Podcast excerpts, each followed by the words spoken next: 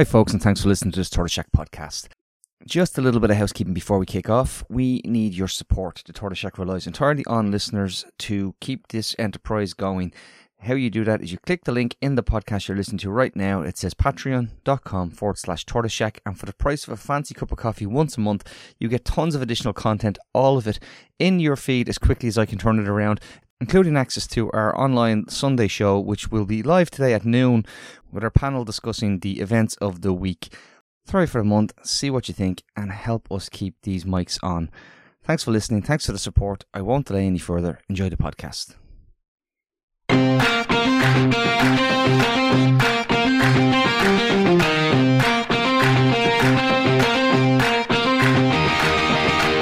Welcome to Reboot Republic, the podcast that goes behind the headlines and looks at the big issues in this republic of inequality.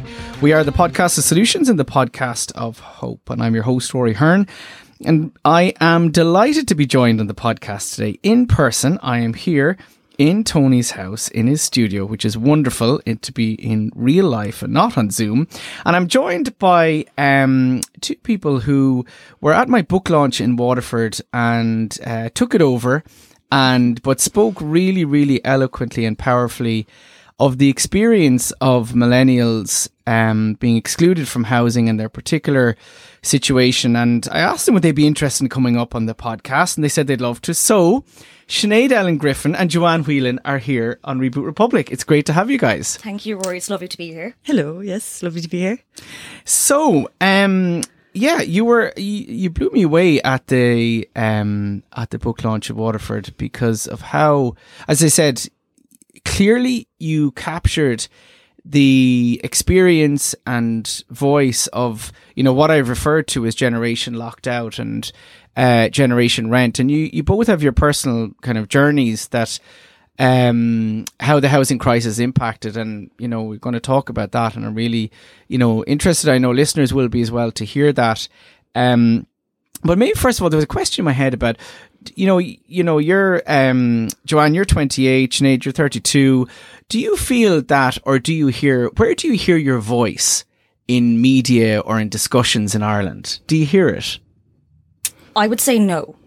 I feel like we don't. And that is, probably one of the main reasons as to why we were interested in coming up to speak mm. to you hmm. today. And I think that there's a lot of people our age that are stuck in this position at the moment. And look, I'd, I'd be the person at a session, right? I'd be the one that will bring up politics and very quickly the room will empty, do you know? yeah. And people are not interested. Maybe it's, I'm picking the wrong crowd or the wrong time, place, whatever.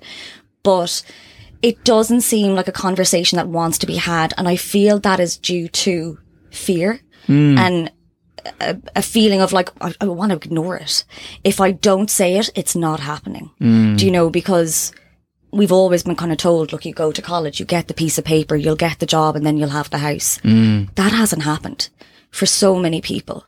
And I think rather than face it front on, people are like, I'm just not going to have that discussion. Yeah. Do you know? Yeah, yeah, yeah. Joanne? I, yeah, I feel like like the discussion about the housing crisis. It's like obviously we've a huge uh, like homelessness problem, and it's like families are often discussed, and I I just think there's a huge problem of like single people in Ireland and say people living at home.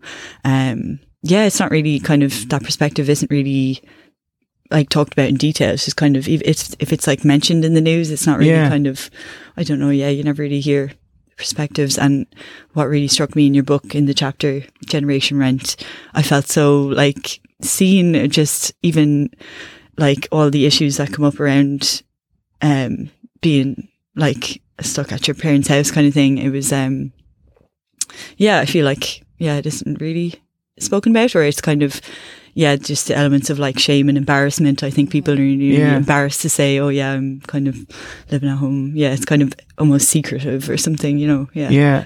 No, because it really struck me when you know talking to people about the crisis and you know been involved around you know activism and the housing campaign and speaking to people who would come along to protests or you know meetings or on the podcast who are who are willing to to talk about it and um and I do, you know, it, it, struck me, you know, and seeing and then looking at the figures, like the figures mm. are like just mind blowing. Like really I, are. like I was looking at, and they've gotten worse the last couple of years.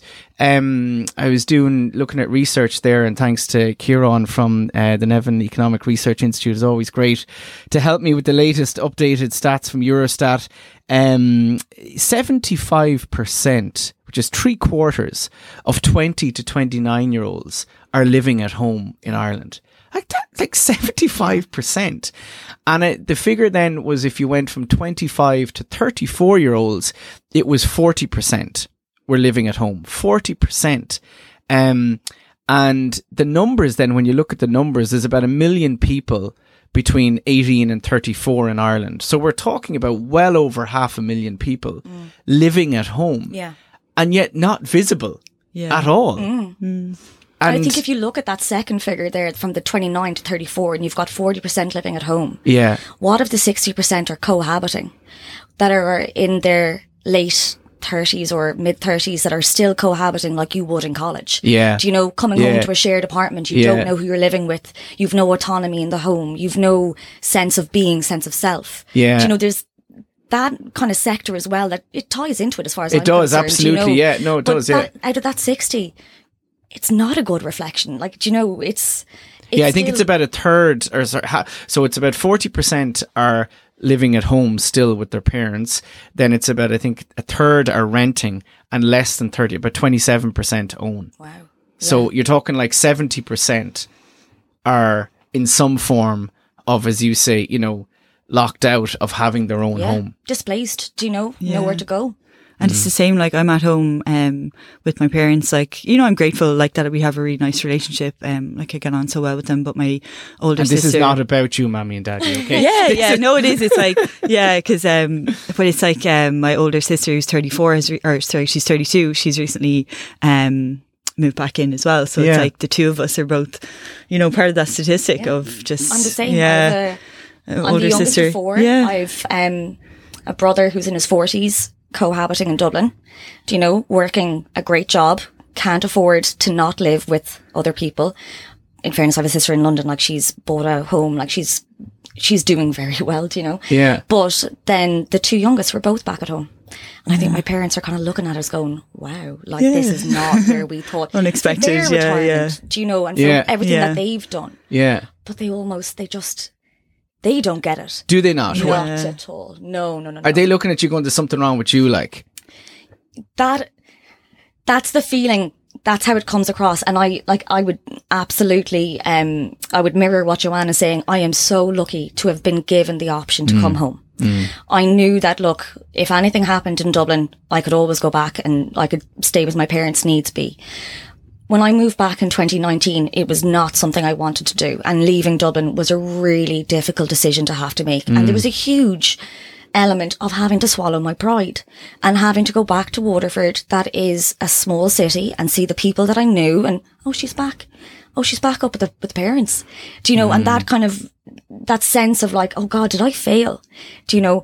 And even though I have a good relationship with my parents, it's small things. Like I have a massive record collection. I love music. So mm. I love to have my records and play them or whatever. yeah. And if it's ever so slightly too loud, turn it down. Or do you know if if look, it's natural. You'll have rows, you'll have hiccups with your parents, but what's said back to me is, well, you can pack your bags and go then. And And is that actually said? oh yeah, you can pack your bags, you can go. Yeah. And I don't know how many times like this is not ideal. This is not where I saw myself at 32. This is not the position I wanted to be in. And I feel as though I haven't really had a, a hand to play in it. But it's the cards that I have now and I need to mm. play them as well as I can. Mm. But that is said, I know it's out of frustration and I know it's out of concern on their behalf. But the picture is so much bigger than that. The picture is just so much greater than me going out and maybe getting a better paid job or me maybe going to the bank of mum and dad and asking for a loan. Hmm. That possibility's not there. Yeah. You know? Yeah. Yeah. And, and in terms of the renting, then, is that not a possibility because of the cost of rents? Oh no. I it's recently, yeah, I recently saw like a one bedroom apartment in Waterford City, one thousand six hundred a month. Like One who can bedroom afford apartment that? in Yeah. Waterford City for 1,600. Yeah, it's like that's a that's a that's a joke. Like you know, who's would've- I- I think who's my able to afford that? Like This is the thing. My plan would have been when I came back to to Waterford. I had another house in Dublin that I had managed to get a room in, a box room, and I put all my belongings in there. And I said, right, four weeks, I'll be back. No Yeah. problem. I'll be back up and running. A slight hiccup, be grand. Um, quickly realized that was not going to work out. And then when I went home and kind of we have mutual friends that are renting at home. They've hmm. never, they've moved out of Waterford periodically, but I mean, they've always pretty much been based there. The difficulties that they had in trying to find a place was dumbfounded. Like it was just shocking. And then I checked up yesterday and I think it's important to put that into context. So in January of 2022, I think it was, it had, the survey had been done at the tail end of 2021 by two national papers and Waterford had been voted the number one place to live in Ireland. Yes, that's right. Yeah. And yeah, I'm, yeah. you know, delighted. Yeah. I'm like, yeah, it's a great, Great city. place, it yeah. has great people. There's And Tramore as well. Great town. divine. like it's stunning. Do you know, there's so much Yeah. to offer there. But for the the number one place to live in Ireland, as of yesterday, thirteen properties to rent in Waterford. 13. Thirteen Yeah. up Yeah. on Daft. Yeah. And the I think the minimum asking was one thousand three hundred that I saw. Yeah. 1,300. Like what, you know, in terms of wages and oh, cost yeah. and, and, and of course the thing that you talk about is, you know, is singles, like being single. yeah. and you know either house sharing or because the cost of rooms. And i've seen you know the the rooms being as you say a one bedroom you know 1600 um like rooms going for 1200 1500 even 800 or whatever. But it's all you know the assumption is that it's couples and all our housing Yeah. always talks about you know the two you know the two income family get their mortgage. And look we've got affordable housing now because if you know we give these subsidies to two income households then they can get it. And then as a single like where do you how do you feel about that no, I'm, I'm not that I know your status at the moment, but you refer to yourself as being Yeah. single. No, I am. No, you got yeah. that pretty on the money. I'd say, yeah, like I don't plan on getting in a relationship anytime soon. And as well, like say the only option is to kind of rent a room in a shared house. But like Yeah. I've had experiences where like the next place I want to live, like I would just love a one bedroom apartment just to Yeah. do my own thing. 'Cause, like the the last house I rented, I was sharing with eight people, and it just eight people, yeah, in House of Maynooth actually, yeah. Um, and it was like we all had our own bedrooms. It was like a modified house where they kind of um tacked two bedrooms out into the garden kind Yeah, of thing. yeah. Um, and it was great. Like just I, I to enhance the living uh, conditions and One the quality bathroom. of living in the home. Yeah. one You'll add shower, two more Yeah. bedrooms like on. yeah, one shower between eight people, like, and then someone's One some- shower between eight people. Yeah, and then one of the lads' girlfriends moved in, so it was like nine of us in the house, and it was just like I think after that I was just like I really just want my own space, you Yeah. know? Um, and yeah, so I applied um when I did, so I moved home just during the pandemic because I kind of think when the pandemic hit, I was in that space and I was like, I just kind of need to take a breather, kind of Yeah. yeah, just kind of change things up.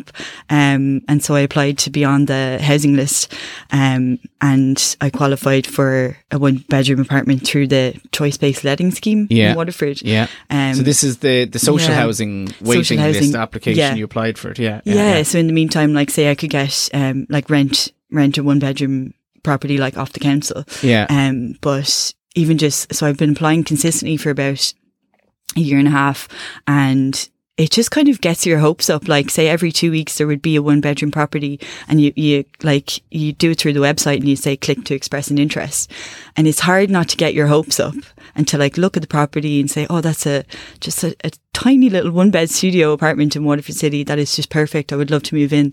And then you go back and check the next week and you see that four, 400 people have applied for that same apartment. Four hundred people. Yeah, sometimes well, for the houses, yeah, it would be four or five hundred people apply for this one property to rent it, and it's kind of like a competition who's been on the list longest kind of gets Yeah. it. I think. Yeah. yeah. Um, Obviously, they would have priority of needs as well. Of course, yeah, which I understand, and I, I don't Yeah. expect to be housed, you know, in a, a year or two. But it is really hard to apply every week and just, you know, you get your hopes up, and then you're like, oh, but I have to just, you know, But I think as well in Dublin, um, towards the, the tail end, say of, I was in Dublin for like 10 years, um, towards the tail end of that, when things were really becoming like exceptionally difficult to even get a viewing. Yeah. To get a viewing was cutthroat. Yeah. Um, the amount of um, ads that you would see in Daft, and again, the property would be going for a thousand a month or you know twelve hundred a month, and then it would have no couples allowed.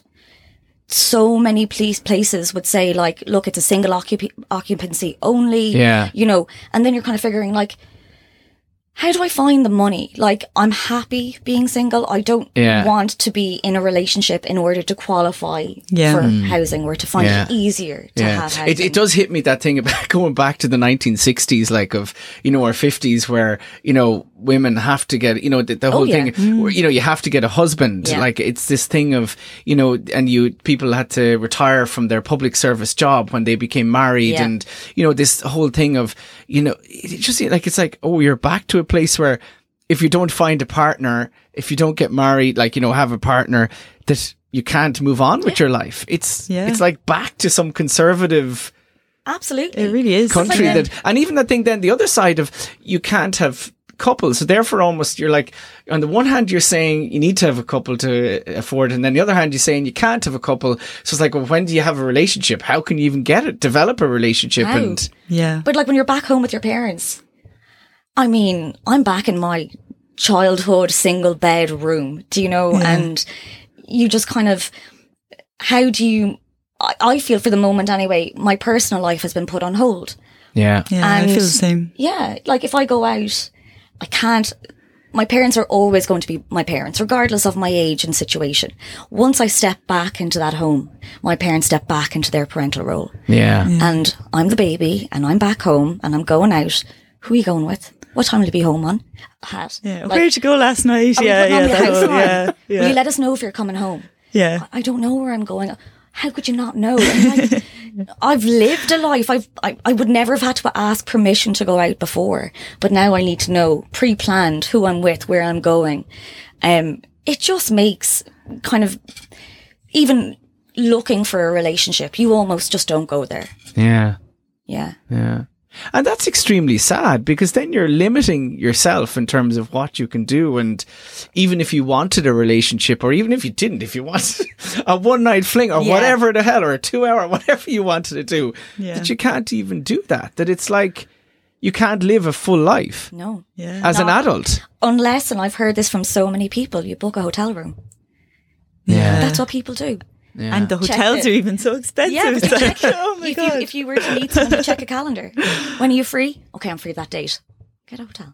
Get a or hotel. we'll, you know, you have to Wow, find an such alternative spontaneity! Spontaneity. Yeah. We meet in the night out. Okay, we can't do it tonight. Let's see. Check your calendar now for a week, and yeah. let's have a look at the hotel uh, bookings. And Yeah, yeah. We'll meet up That's halfway just- and do you know that's I mean, I've heard that from many people. Yeah, Do you know? yeah. And that is a sad there must be a whole underground strategy. Like if there's Oh, three yeah. quarters of, you know, hundreds of thousands of young people in their twenties in Ireland trying to figure out how the hell do we have sex? Like Yeah, how can yeah. we do it? These conversations are had. Like, They're had. Yeah, you're sitting down and you know somebody's.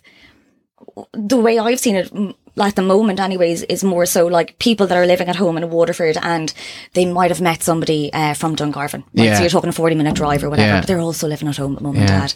What do we do? Okay, well, Yeah. I'm off at the weekend and you're off at the weekend and sure, I'll come down, I'll get the bus down and we'll, we'll book somewhere. Do Yeah, you know? And that, like, there's nothing wrong with that. I don't want to, like, do you know, but No, needs no. must. Yeah, yeah. You But it's also like, you know, that's not how relationships develop either. Do you know what I mean? Like, and, well, of course they can and they do, but, you know, ideally you have time and space to, Absolutely. Yeah. you know, things aren't pressured and, you know, and that it's, yeah, because things need to have time and space and expectations and all that over. It, it's extremely pressured. Absolutely. Mm-hmm. Yeah. Yeah. Must be extremely pressured. There's also a weird kind of. Do you know? I've spoken to one or two after they're like, "Yeah, that was a bit, that was a bit bizarre." I'm like, "Don't feel bad about it. Don't you know. It's know?" almost manufactured kind of, or, Absolutely. And then you know they're leaving the next day and their heads are hung low and they're like, "Okay, I'll see you yeah, maybe next week or next month or whatever." yeah. Um, and I think it's putting a negative uh, spin on what should be something really Hmm. positive, really exciting. And do you know, if you've if you've met someone and there's a spark and you'd love to meet them again, like that's it's a wonderful thing. Hmm. Do you know, and you should embrace that.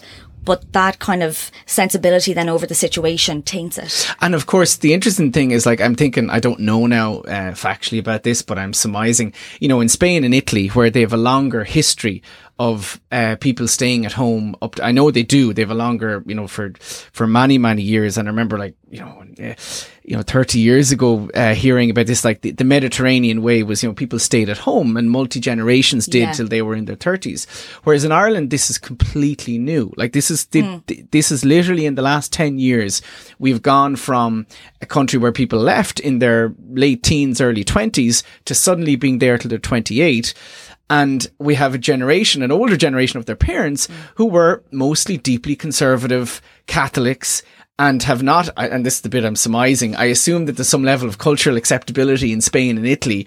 Um, I did live in Spain for a while, so there was an element of it. I remember it now, yes.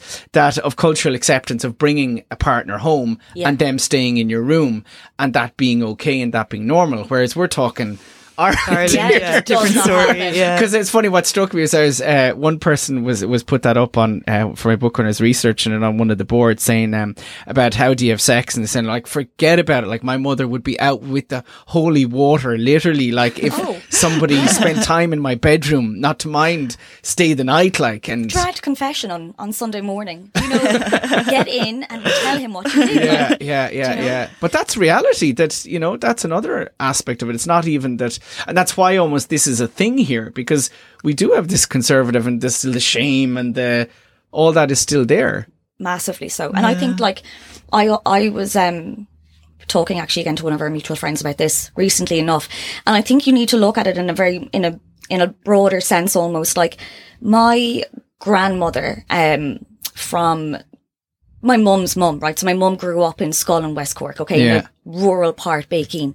And she lived in there with her parents on a farm and my grandmother would have been born, I think it was 1911. Yeah. Right. Yeah. So we're talking, there's really one generation between myself and my grandmother. Yes. And this woman grew up, born 1911, grew up in West Cork and, you know, worked hard all of her life. But they grew up in a house where she went to mass on a Sunday morning on a horse drawn cart. Yeah, yeah. They had no indoor bathroom and they had was it two to a bed that they'd have, and um, their household got electricity I think in 1979. Wow.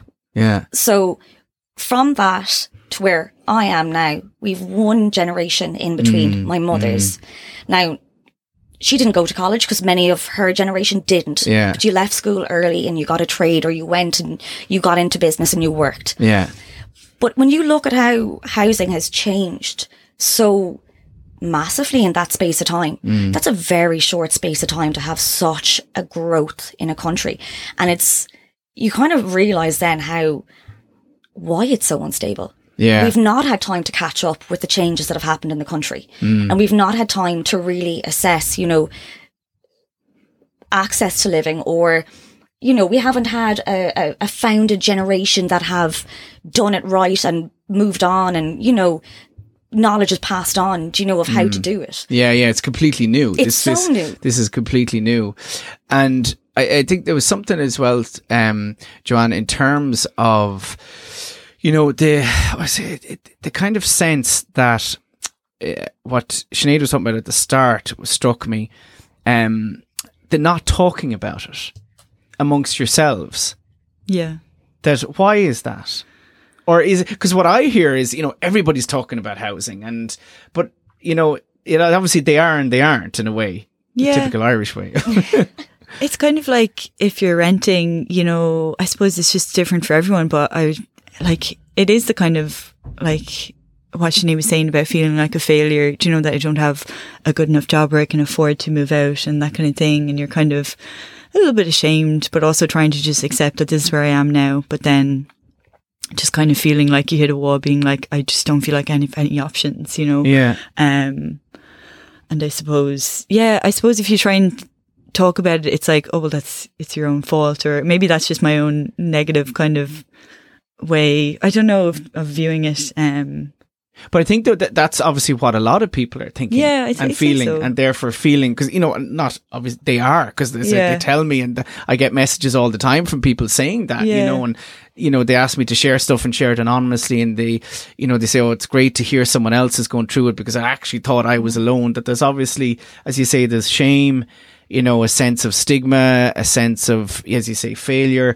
And of course, this has massive impact on mental health as well. Definitely, yeah. Incredibly so. Yeah. Unbelievably so. And I don't think we haven't seen that. We mm. haven't seen the the fallout from this yet. Do you know it's going to come in time and it'll it'll hit us all hard. I think it's sure. very silent. Like it is happening. Like even the mental health struggles I've had. Like say I lived in Dublin from when I was like eighteen to my like early twenties, and just different living situations. Like I remember in particular renting this one house in Cabra, and there was like mold on the walls, and just you feel like your landlord has so much power, and that they just don't care, and it's just such a waste of money and the way that kind of my view of money and my view of like the value of money. You know, if you're spending so much money on rent and what you're getting is this like moldy room and no heating and like ah, it's just yeah, those experiences kind of it's a huge source of anxiety that if I do move out, you know, will I be able to afford just a decent place? anything you know, better? just somewhere nice. And it's just like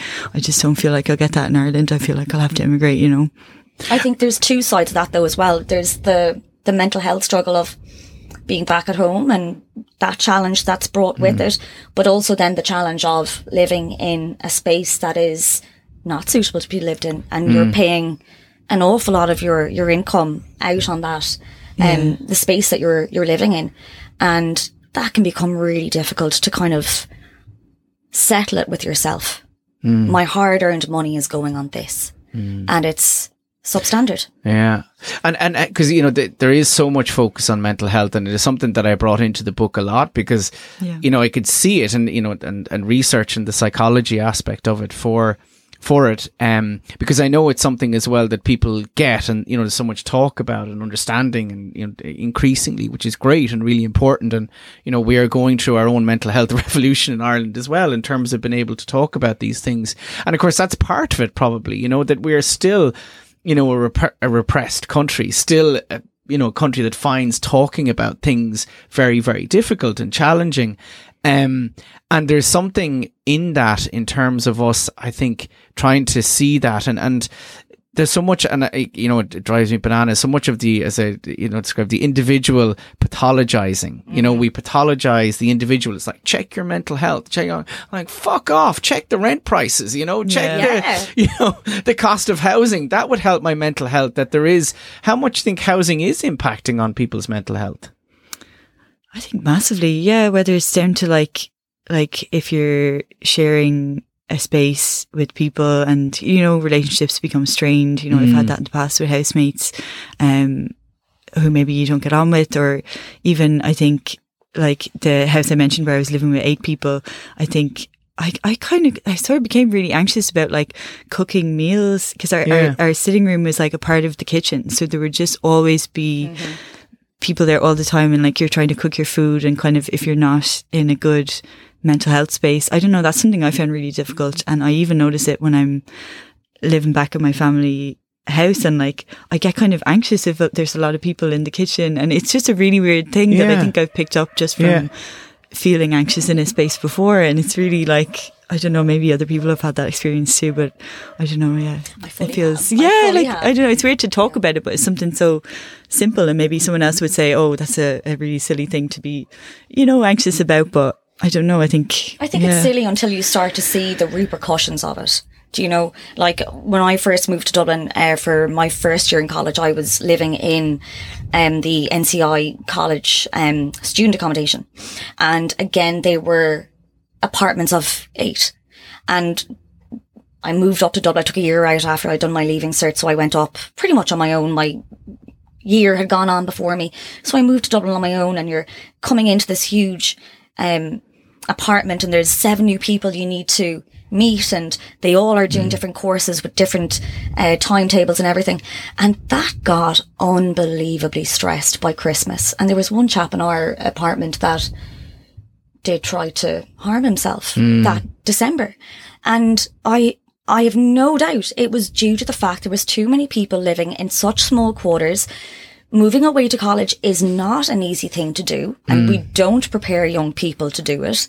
We've got, you know, ill-equipped people leaving the home and they're heading off to somewhere where they need to stand on their own two feet and do your shop and cook your dinner and get yourself to college and all these elements that we're not really prepared for. And, you know, people find that really difficult. Mm. You know? And, and I think as well that in a certain way you could say through college, you know, there's a learning process and how it used to be is you would go to college and, you know, you would live in student accommodation. You would have situations like that. Mm. And I, you know, lived in situations like that. And, you know, can remember all the stories because I was going to college at the height of the Celtic Tiger when rents were mad as well then. And like I remember packing up my bag, you know, eh, when the landlord would be coming and, you know, because I wasn't living there officially, there was a fold down bed that, or some sort of bunk bed or something. And then I would bring everything I had in a rucksack into college with me. But, you know, we lived in multiple cities and you try to figure out, but I think the issue is when you're at still in that situation at 25, 28, mm-hmm. 30, as you say, trying to cook with strangers, trying then to cook at home. I think the cooking is a really good example because that is something where we express ourselves and it is something about having that space to be ourselves and not being monitored or commented on by, you know, Yeah, either a random stranger or your parent is, yeah, that's, that's a really fun, it's like a fundamental, um, one of Maslow's fundamental needs in terms of having space to be ourselves and do the things we want to do. So I think it makes complete sense that that would be anxiety inducing then. And how does that leave its impact and, um, and not being able to have your own space to do those, those most basic things that, um, you know, that, that impact. And in terms of then the, I'm kind of conscious that there are, you know, for parents in particular, there's something as well about, you talked about it, uh, in terms of conversation.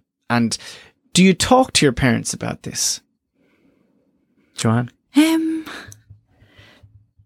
not really. Like, I, like they know I'm on, um, like the housing list, and I tell them about, you know, about the choice based lettings and things like that.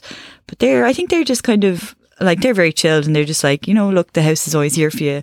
Um, like they're so supportive, you know. Yeah. Um, and they're just like, I think in particularly like with my older sister, um, like she works full time and she's just come out of a relationship. So like just for her, she's in the same space. She just wants a one, a one bedroom place just for her and Yeah. her dogs to just, you know, move on with their life and stuff. But it's just the saving for, for the, um, deposit and, and that kind of thing. I think they're just disappointed that the country just can't provide those spaces for us, you know, they're just kind of like, oh, you know, we wish we could do more, but there's, you know, they feel like there's nothing they can do, do you know, kind of thing.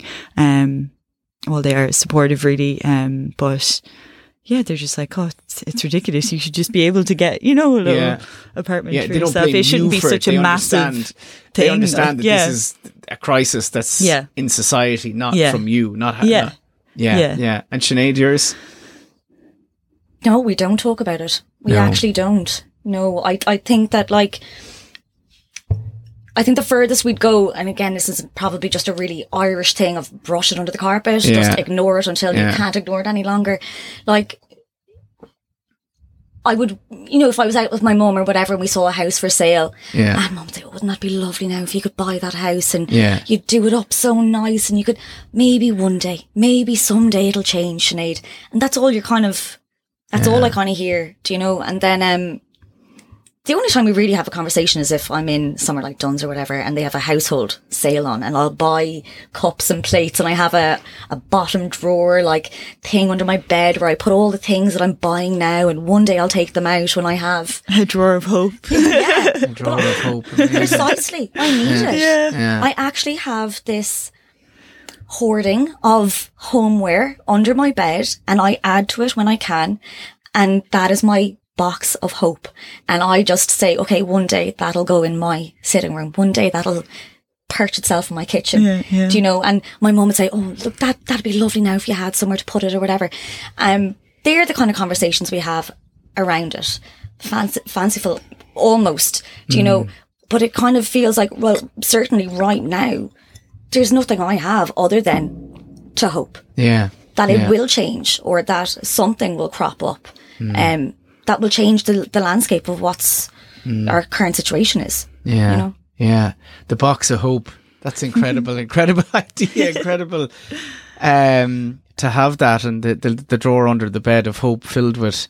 I'm visualizing that all the different cups and plates and things and Oh, there's everything in there. everything. Cutlery, cups, plates, table table settings, like and napkins, and there's everything. I've thought about it all. Do you yeah, know? yeah, yeah. But. I, I feel like that's almost a way of coping with it. Yeah, yeah, I'm not cut off from it completely. yes, Absolutely. I can taste the dream. I can have the dream, but then it has to go back under the bed Yeah. and stay there. Yeah, that's amazing, incredible.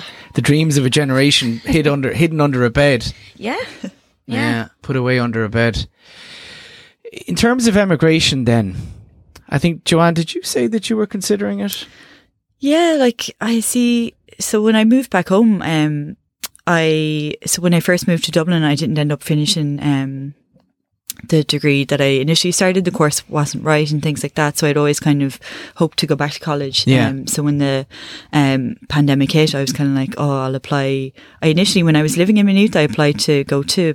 Maynooth University because I was working there um, as a personal assistant for students with disabilities, and I really loved that job. Yeah, and I kind yeah. of I sat in on a load of um, uh, sociology lectures, and Yeah. I'd never like I I didn't even know it was a subject, and I kind of I was like, oh, I think I'd like to study that, you know, just kind of thinking about society in the world in a different way. Um, and so I, tr- I applied to go back, um, but I was denied a grant because I applied as like an independent person or whatever. Because the first time I tried to go to college, I didn't qualify for a grant and had to take out a loan.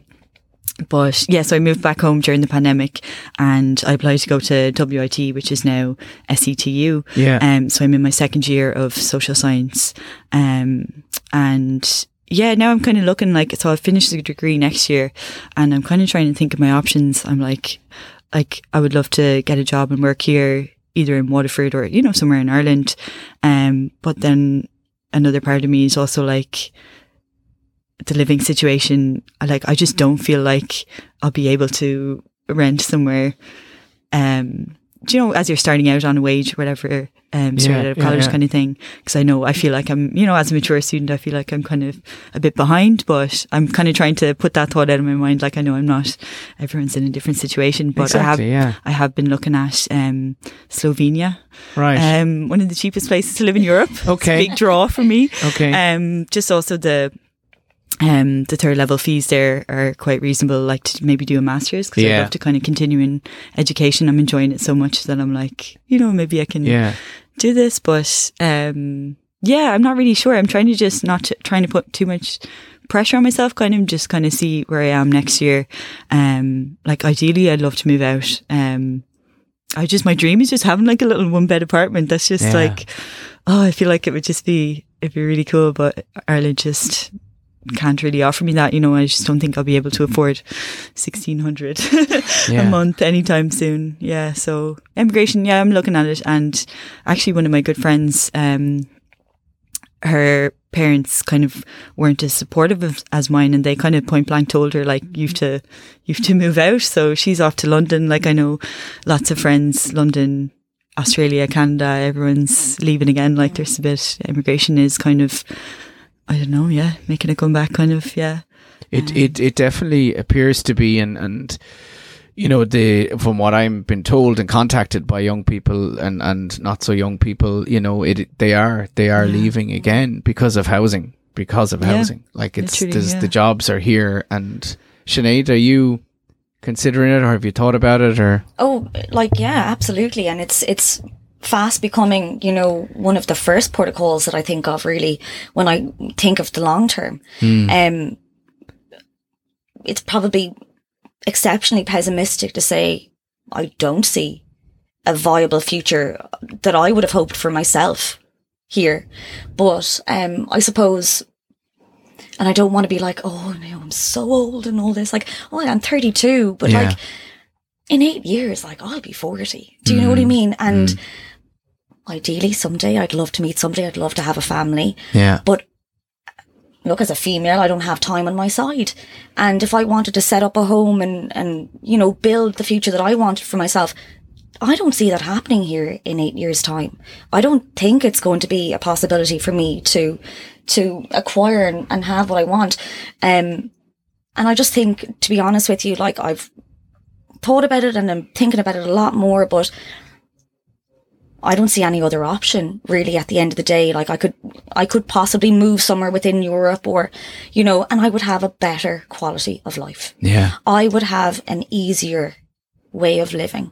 Yeah. Now, unfortunately with that, you lose the easy access to your family, but I'd say my parents might be like delighted to see me go. But at the same time, like, you know, for those big moments then in life, you know, you you don't have your family with you. Yeah. You don't have the accessibility to, you know, your bit of culture and your home and, and what it is that makes a family. Um, so they're the options that you kind of have to weigh up as well. Do you know, Yeah. you'd be doing this essentially on your own if you're really to move. But Yeah. look, I think it's, It it is. It's so sad to see because um, you know, I have a brother who lives in Australia, and you know, emigration. You know, being you know, stu- I've studied it in terms of for years from social policy and sociology and being geography. We looked at migration a lot and its impacts. And again, I, you know, I talk about this. You know, our lack of uh, inability to express our feelings in Ireland emigration is almost something that fits that because people leave and it's like parents don't say i actually don't want you to go and we say well actually you know you know society says or our government says ah it's okay. They're just off to explore the world for a while. And it's another thing that drives me absolutely you know crazy uh, with anger is that no we are losing people. Like this is a loss. This is grief. We you know this is trauma. You know just Oh, yeah. losing your young people and your your spirit, your energy, like this is wrong. Like we need to say this is wrong, and it comes at a huge emotional cost. And you're right, you know, because you know I remember like in my mid twenties, you know that that discussion idea of you know do you live somewhere else, and um you know I people who did go off and live in other countries, and I was always no, I want to live in Ireland, like it's where my family are, and you know I feel the affinity, and, and you know it's the culture and history and everything. You feel you want to be somewhere, and that sense of belonging and connection that you have. And so there is a cost to emigration, a huge cost Yeah. that we don't talk about enough as well. Absolutely. And I think you need to to look at where our history of immigration stems from. Mm. It stems from a very negative place where people in this country were dying and they had no other option. If you were fit enough and healthy enough and you maybe had a relative in America, you got on the boat and you told your parents, I might see you again. I might mm. not. Mm. And you went. And the hope was, I suppose at that time, the parents were, were almost saying to themselves, we've lost them, but it's for, the It's for better. them, yeah. It's for, yeah, exactly. I hope that they will do better than what we did. Yeah. But now, like in the last month or so, and maybe it's because like I'm having the conversations more, but all I'm seeing on my feed, say on Instagram or Facebook or whatever is, um, you know, courses now showing nurses how to apply Yeah. for Australia. Yeah. Like, come study, but then we'll, you know, live Yeah. your life here with us. A Canadian minister, I think, has come over recently. They're looking to hire um, doctors from um, our health service because they're needed in Canada. You can have a better life in Canada. Do you know, like, our loss is their gain, Yeah. Yeah. and we're handing it to them yeah. as if to say, you're not worth that much, or you know what? Do you we- feel that? Do you feel that Ireland doesn't value you? Absolutely. Yeah, definitely. Absolutely. Your country doesn't value you. Not I think unless you're in like a really well paid tech job, I think that's the only, it seems like that if for me, maybe I'm like, I don't know, it just, unless you're in a really good job and you're, you know, able to pay these crazy, ridiculous house prices, that I think that's the version of success that the government wants you to aspire to, you know, and it's just like that doesn't suit everyone. And it's just like, It's like Not enter the rat everyone wants, you know? if Yeah, you're yeah, willing yeah. To, to, to battle it out in Dublin, and you want to live in a in a beautiful home and work for, you know, multinational companies and work, work, work in order to pay your bills. Come on in. We're happy to have you. But if you want a simple life where you want to just have a home and be able to create something for yourself, mm, it's not really of any benefit to us. So maybe do that somewhere else. Wow. Yeah. And what's heartbreaking as well about I think immigration, I don't know, just for me, like say as a, a young woman, like like the whole having kids thing, like it is something I've thought about, but it's just so heartbreaking to think of the amount of like children that are being born like abroad and stuff. And I, I just know it'd break my parents' heart if, if they were never able to meet their Yeah. grandchild and, you know, have them at home. I just think that's the saddest thing I- I about immigration, you know. Yeah, it I have really is. in New Zealand, and she's been living there now for oh, like a number of years. Um, and she has five children with her husband, and her parents have met three of them. Yeah. And there's a there's a strong possibility that they will never meet the younger two. Do you know that to me? And like it, of course, you have Zoom, you have FaceTime. I mean, you can talk to them. They'll know the face. They'll know that that's their grandparents. But that intergenerational connection that you need, I think you need that. Absolutely, you do. Definitely, yeah. And again, it comes back to, you know, parents, grandparents, you know, or potential grandparents not accepting and, and realizing the loss that's happening and that's going to happen. And there's part of me going, you know, they need to really think about this, you know, and, and therefore, you know, vote differently, act differently. Um, but I just want to stay a little bit for on that thing of not being valued by your country because that is deeply connected with our, our, our you know, how would you decide it? Like, like the, the existential, um, kind of, I suppose, sustainability or stability of a country and a state and a democracy. The idea of a democracy is that everybody feels included and that young people growing up work and contribute and do everything they're supposed to do. Yet if you don't feel valued, then that questions the whole Oh, yeah. Nature of our democracy and our country. 100%. You're nodding in agreement. I couldn't agree with you more. Because I think if you're in this, and I don't want to be like, oh, if you're in my situation, Jesus, so, but like if you are in this position and you see our leaders speaking and they appear to be so ill informed as to what it is actually like to be in that situation, you have no hope in them because they do not know who it is they're talking on behalf of. Yeah. And democracy, in many respects, is an ideal, what we would hope to have happen. But an ideal is not good enough to build a future or to build a country on. And, you know, I think it's, we've got a government in place that, you know, if the people vote one way, they turn around and say, I actually don't agree with your vote and I won't make a government with that party. I'm not going to, no, do you know what? We'll go back. We'll talk between ourselves. We'll sort something out. Don't worry. Hmm. Do you know? And if you don't, if you don't have your, your voice heard, what do you have? Hmm. Because you may as well not be there. Do you know? It feels like there's no one in our corner kind of saying, look, it's bad now. It will get better. And here are the steps that we're going to follow, the motions that we're going to go through in order to bring something better. Because I don't think that conversation's being had. And quite honestly, I don't think they want to have it. Yeah. Joanne? Yeah, I I feel like um yeah, I don't know like even the supports that are being offered like say the like the help to buy schemes and things like that. I don't know, just from my own like say my sister's experience it kind of I'm I think I don't know in in my own view I just I'm not valued by society but someone say my sister who's like working full time and you know has done kind of everything and still can't like get a house. Um, I don't know. It's just it's nearly more frustrating just hearing a story like that. Um, I just think someone who works full time, it's just so basic that they should have you know access to accommodation. You know, it's just it feels really basic. But then when you look at like say things in the media, it's like, oh no, I'm asking for too much here. I'm at, like a little one bedroom apartment is is too much of an ask. You know, like Yeah. it's yeah, um, yeah, I. Yeah, it, it's that, yeah. it's, and of course, what I want to say is, it is going to change. You know, yeah. I know. you know, at a there- snail's pace. So it uh, seems yeah, like, do you know what I mean? It, Yeah. it kind of, it's it's just so frustratingly, um, yeah, changes is kind of, yeah, so slow. it does seem that logically, it does seem that there are visible steps that could be taken. There are changes that could be made and it would be of nothing but benefit to this country in every respect.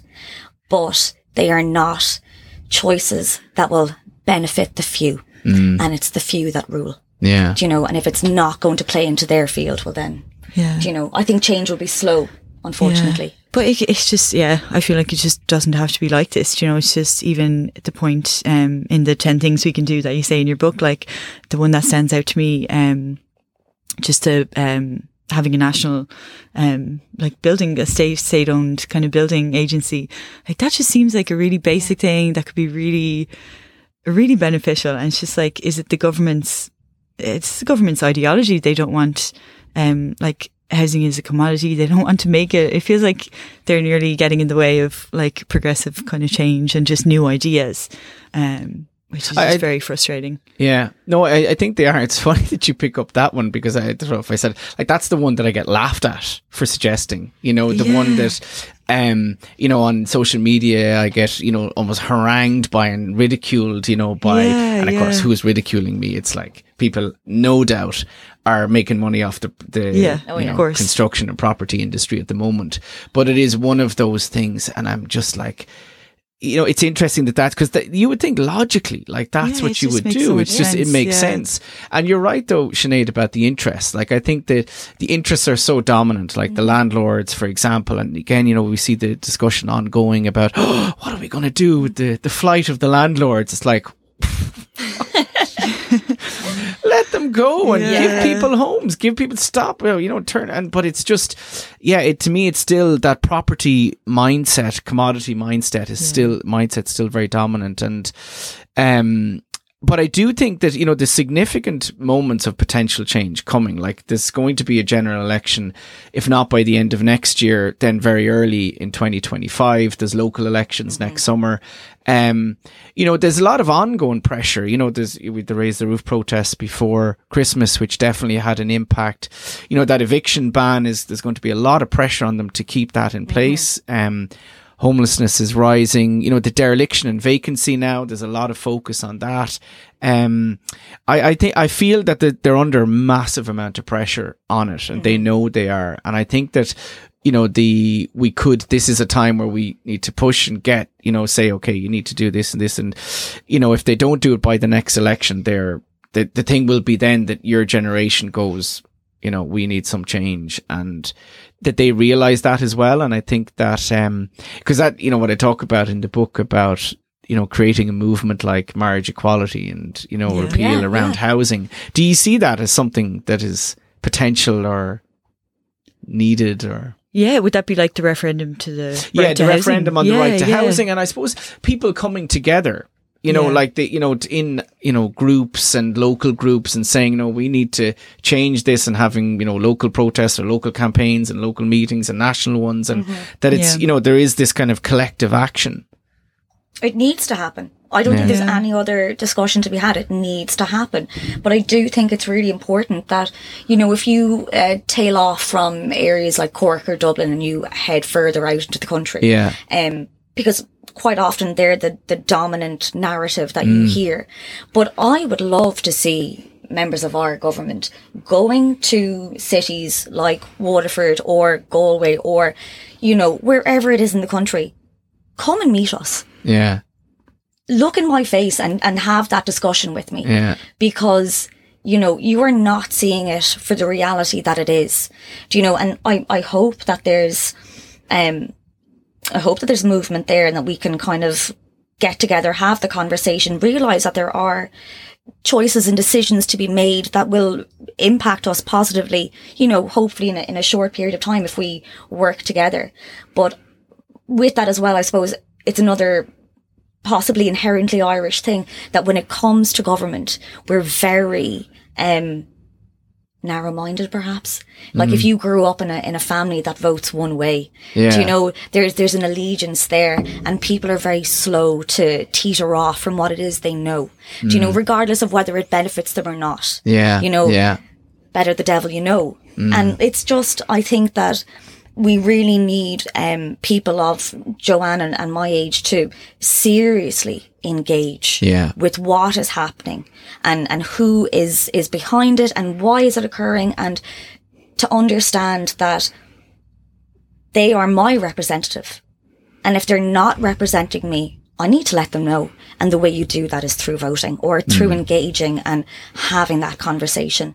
I think Yeah. sometimes it's, it seems very far removed. Yeah, yeah. Do you know? Yeah, and it is, it is, and and in terms of that, how do you think that could happen? How do you think like that movement? What have you any ideas about how should we? Yeah, like see, I remember, I remember going to my first housing protest. I think it was 2013, like so nearly 10 years ago. Um, and I've been to a few of them since, and it's just uh, for me, protesting is just so frustrating because it feels so powerful in the moment, and you're like, Yeah. yeah, look how many people support this, and it's amazing, and then there's just no government action, like it's acknowledged, you know, in the newspapers, it's like, oh, look, 10,000 people were out for this, you know, um, and there is great support, you know, at times say, but it's just, I don't know. For me, I just think it just it will have to be political change, like, um, but I don't know. For me, I like, I've even thought about running for like local election and Yeah. I like, do you know, I'm like, we need more people to kind of get Yeah. involved and like more young people in politics and stuff. But then I don't know, I was, I was watching a video, um, of just like the abuse female politicians get. Mm. And like I saw a video recently of Holly Cairns was advised by the Gardaí not to open a constituent office because she was getting threats of attack and stuff. and it's like, yeah, yeah. that's a, it's a, it's a barrier to change that it's just so frustrating to think that that might, you know, hold myself and I'm sure other young women back from kind Yeah. of even getting, you know, publicly involved in politics. So yeah, I don't know. Uh, yeah, I, I, movement definitely, I, there is a movement as well. Um, I saw on Instagram there's this um, group Common Knowledge who are running like workshops in how to build your own tiny home and Yes. things like that. I love like alternative Yeah. kind of solutions like that. That's honestly something I can see myself getting involved with um, as well. Yeah, I really love those kind of housing initiatives. I think you mentioned in the book as well the Cluid. And yeah, yeah, there are, the- there are, yeah, and obviously there Yeah. is um, the CATU Tenants Union as well, Yeah. the new Yeah. Community Action Tenants Union. They're organising around the country as well, and and doing great work. Um, and as I said, you know, raise the roof. Hopefully, we'll be having more protests this year that will give an opportunity, and hopefully there'll be days of action around the country. And I think what they spark as well when you do those public protests is they do engage people, and people don't feel as isolated, but also they engage the conversation. I think with the older generation as well you know that they start to go okay there's something here and you have more of that conversation um but uh, as i was saying earlier that uh, that, that million people um between 18 and 34 like that's more people than voted for Fianna Fáil and Fine Gael in the last Yeah. election so there's something about you know getting into networks and people going you know we we can change this. We have a power here you know if we if we indicate and we mobilize and we come together around it. Um so that's you know where my hope and i think that you know there is we're actually talking to clare dunne um the writer and actor there in a podcast and she was talking that her her, her film herself is about that about self build um and i do think that there's a lot of potential in that as well around cooperatives and using land and supporting people and you know forget about the developers and investor funds and actually Exactly, focus yeah. on people and focus on using the land as well. community Yeah, yeah yeah. yeah you know um so there's hope in that and you Yeah. know we can Definitely. we'll um uh change things change things massively i think is the that's the plan yeah.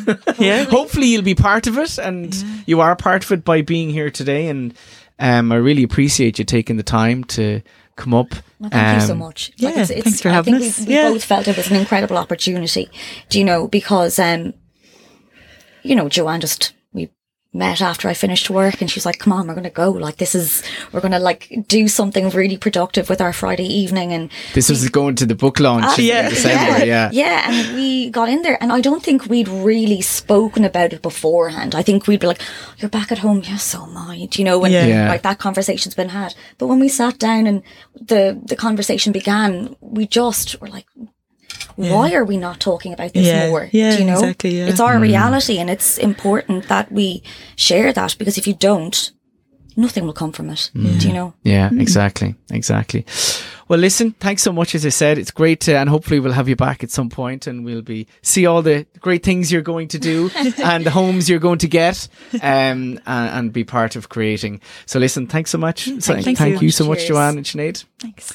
Thank you so much to listeners. As always, we really appreciate um, you sharing the podcast around. It is what spreads the word. and more people can hear and listen to the ideas and, and appreciate all the comments as well people send in. Um, it's really great to hear.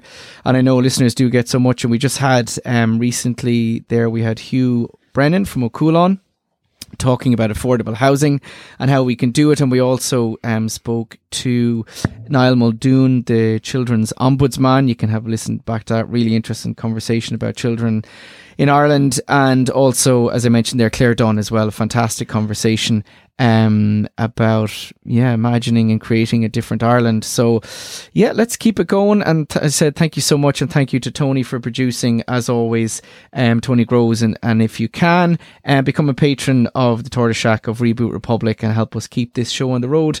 Thank you so much. As always, look forward to your feedback. Send it on um, on at Rory Hearne at Instagram or Twitter um, and wherever. Yeah, wherever you are. Talk to you all soon.